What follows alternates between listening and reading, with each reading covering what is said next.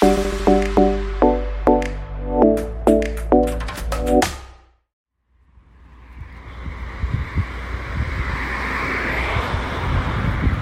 い、えー、どうも、ポトフです。 Soundscape my cup of tea です。この番組は、ポトフが外歩きをしながら、えー、喋っております。えー、7月になりまして、あ、ちょっと風が吹いてきた。なんか湿度の高い、な、ぬっとした風が今吹いてきましたけども、はい。まあ、7月になりまして、はい。ちょっとね、あの、ポッドキャストの配信が、なんか増えておりまして、まあ、この土日、まあ、今日日曜日なんですが、えー、編集やら、録音やら、えー、録音用の原稿やら、ちょっと家の中で煮詰まっていましたので、まあ、昨日は雨とかだったんですけど、まあ、天気晴れてんで、ちょっと外に出て、えー、マクドナルドまで行って原稿を書いておりました。はいいんですけど、めちゃくちゃ暑いです。はい。今、終わって帰るとこですけども、暑い。いや、なんか海外の記事から、まあ、原稿を起こしているんですが、まあ、AI に読ませようと思っているので、ね、読み間違えてないかとかね、翻訳を。まあ、どの記事をピックアップしようとかもあるんですが、なかなか時間かかりましたね。またあのー、コピペができないんで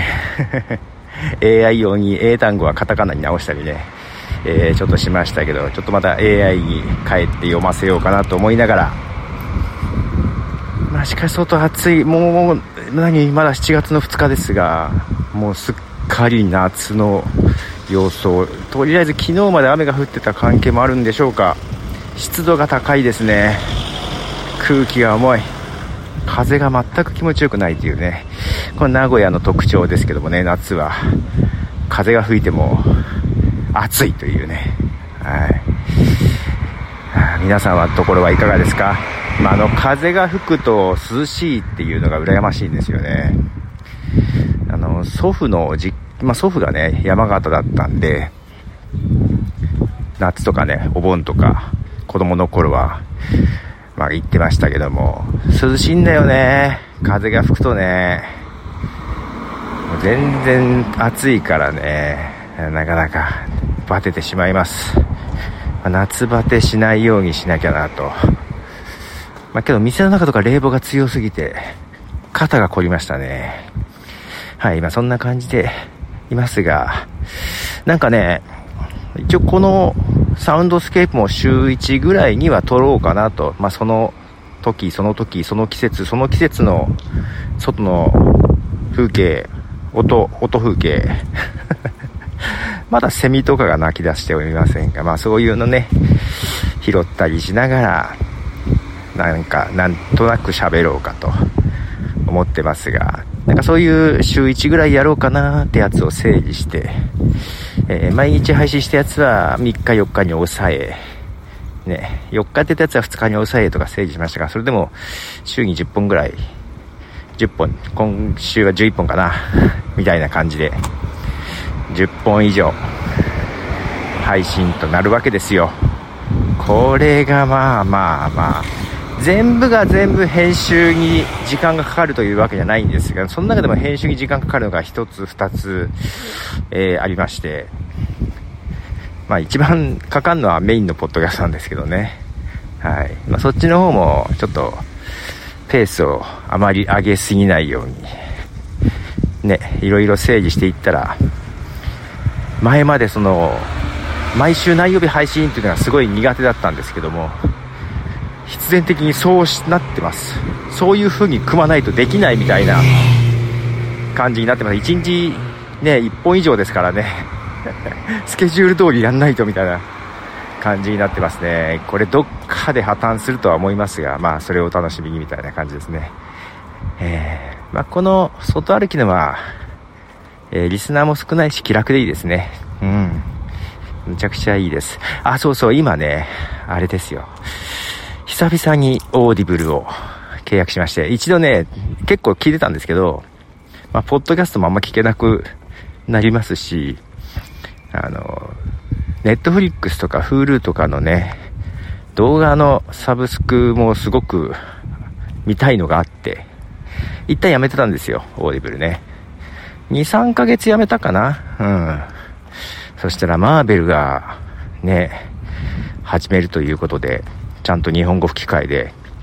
スターロードってやつが始まったんですよ。あの、ガーディアンズ・オブ・ギャラクシーのピーター・クイルが、ね、えー、やってる、ピーター・クイルですけどね、えー、別名スターロード。これがね、まあ、オーディブルでやると、ただ、ピーター・クイル役を、えー、古田新太さんがやると。俺はそう、そうなんだと思って。だから、映画とかとね、俳優は全然ガラッと変わって、ロケットも出てくるロケットもガラッと変わって。ただ、ね、どっちかというとちゃんとした声優さんがやると。ロケットとかだって、吹き替え見てないけど、ああ、あの、新しいやつはね、加藤浩次でしょ？ねえー、ちゃんとした声優さんが吹き替え。ちゃんとした、声優さんってね、別にいいんですよ。加藤浩次も別にいいんだけど。あのー、で、30年後の話なんですよ。ピーター・クイルが50代なんですよ。で、古田新太のインタビューを見てたらね、やっぱ、やっぱ聞きたいなと思って、引き出しておりまして。だから今ちょっと、移動中聞いてたんですけど、うん。いや、家でずっと編集してるとなかなか聞けないんで、移動中聞いてましたが、いや、面白いですね。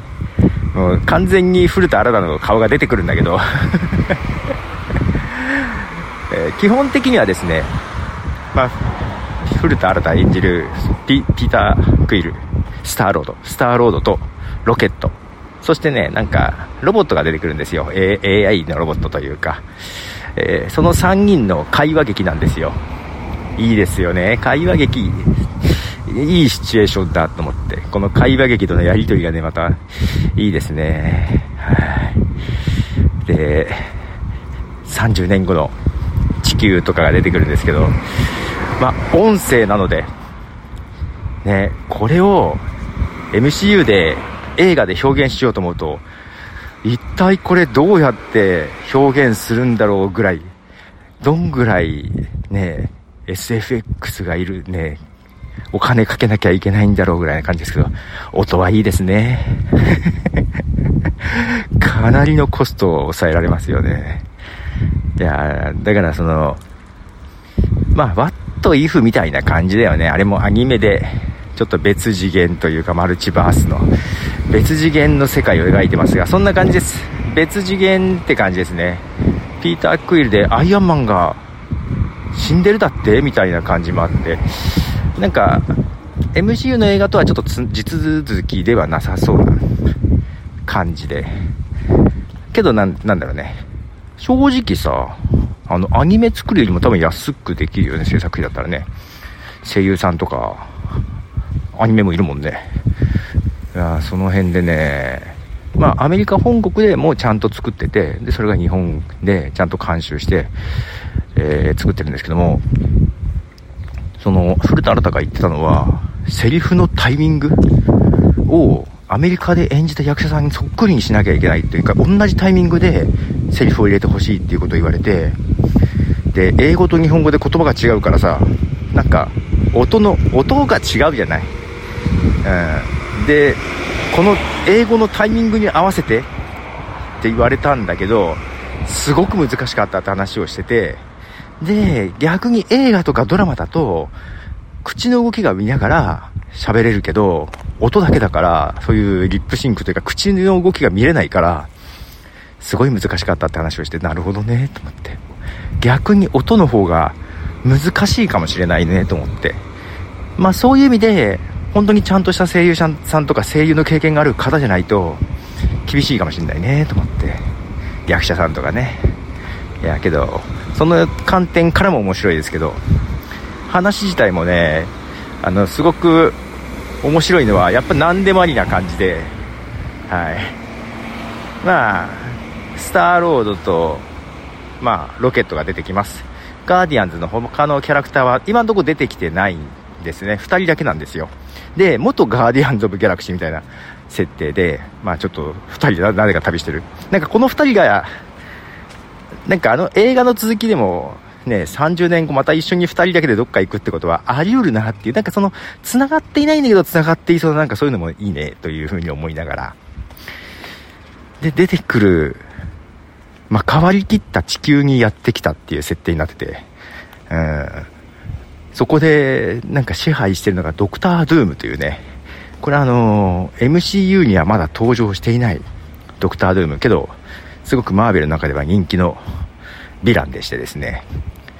前、MCU 前にやってたファンタスティック4という映画をご存知でしょうか私実は結構好きだったんですけども、ファンタスティック4ね。そのヴィランでもあります、ドクター・ドゥームが出てくると。と思ったらですよ、今まだ話す途中なんですけども、第4章ぐらいまで今聞いてるんですけど、クレイブンズ・ハンターっていうのが出てきてですね、結構キーになりそうでですね、クレイブン・ザ・ハンターの残虐性とかも出てくるんだけど、ね、今度ね、あの、ソニーがクレイブン・ザ・ハンターの映画をやるということで、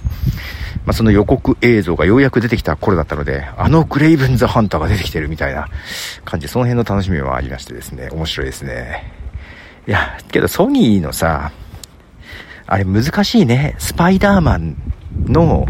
スパイダーマン関連のヴィランとかを使っていいっていう権利を持ってるから、まあ、ベノムとか、ね、えっ、ー、と、クレープズハードもそうだけど、あの、モービウスとかやってんだけど、基本ヴィランじゃん。いや、ヴィランのオリジンを描いてんだけどさ、うん、だから、ベノムは一応、一応ベノム通してのヴィランっぽいのがいたけども、モービウスの難しいのはヴィランっぽいヴィランがちょっといなかったんだよね。まあいたんだけど、まあ、弱いよね。で、今度のクレイブンズ・ハンターも、スパイダーマンの敵として、すごく残虐で最強な、えー、ヴィランみたいな存在なのが、主役の映画って、難しいよね、考えたらね。ソニーもすごい契約をしたもんだなと思って。ね、それでスパイダーマンが自由に使えればいいけど、今ちょっと自由に使えないでしょ。マーベルと協力しないと。まあ、協力するんだろうけどうん、だから映画2時間を使って壮大なヴィランのオリジンを見せるっていうね。それは大ヒットは難しいよと思って。まあ、ベノムはそういう意味じゃ頑張ったよと思うんだけどね。はい。えー、まあ、スパイダーマン。まあ、誰がやるか分かりませんが、トム・ホランドがやるのか、アントニー・ガーフィールドがやるのか、分かりませんが、なんかスパイダーマンが出てきてほしいね。うん。まあ、そんなことを思っていたら、こういうオーディオドラマで、クレイブン・ザ・ハンターがちょっとね、大幅りしそうな予感なんですよ。うん、これはこれで面白いですね。マーベルの世界がちょっとまたより周辺がわかる感じで。あちょっと、ちょっとまだね、半分も聞いてないので、楽しみです。おかげで、ポッドキャストが聞けていません、あんまり。しょうがないよね。オーディオブックだけで十何時間とかあるからさ、ポッドキャスト聞く余力がそりゃ減るよね。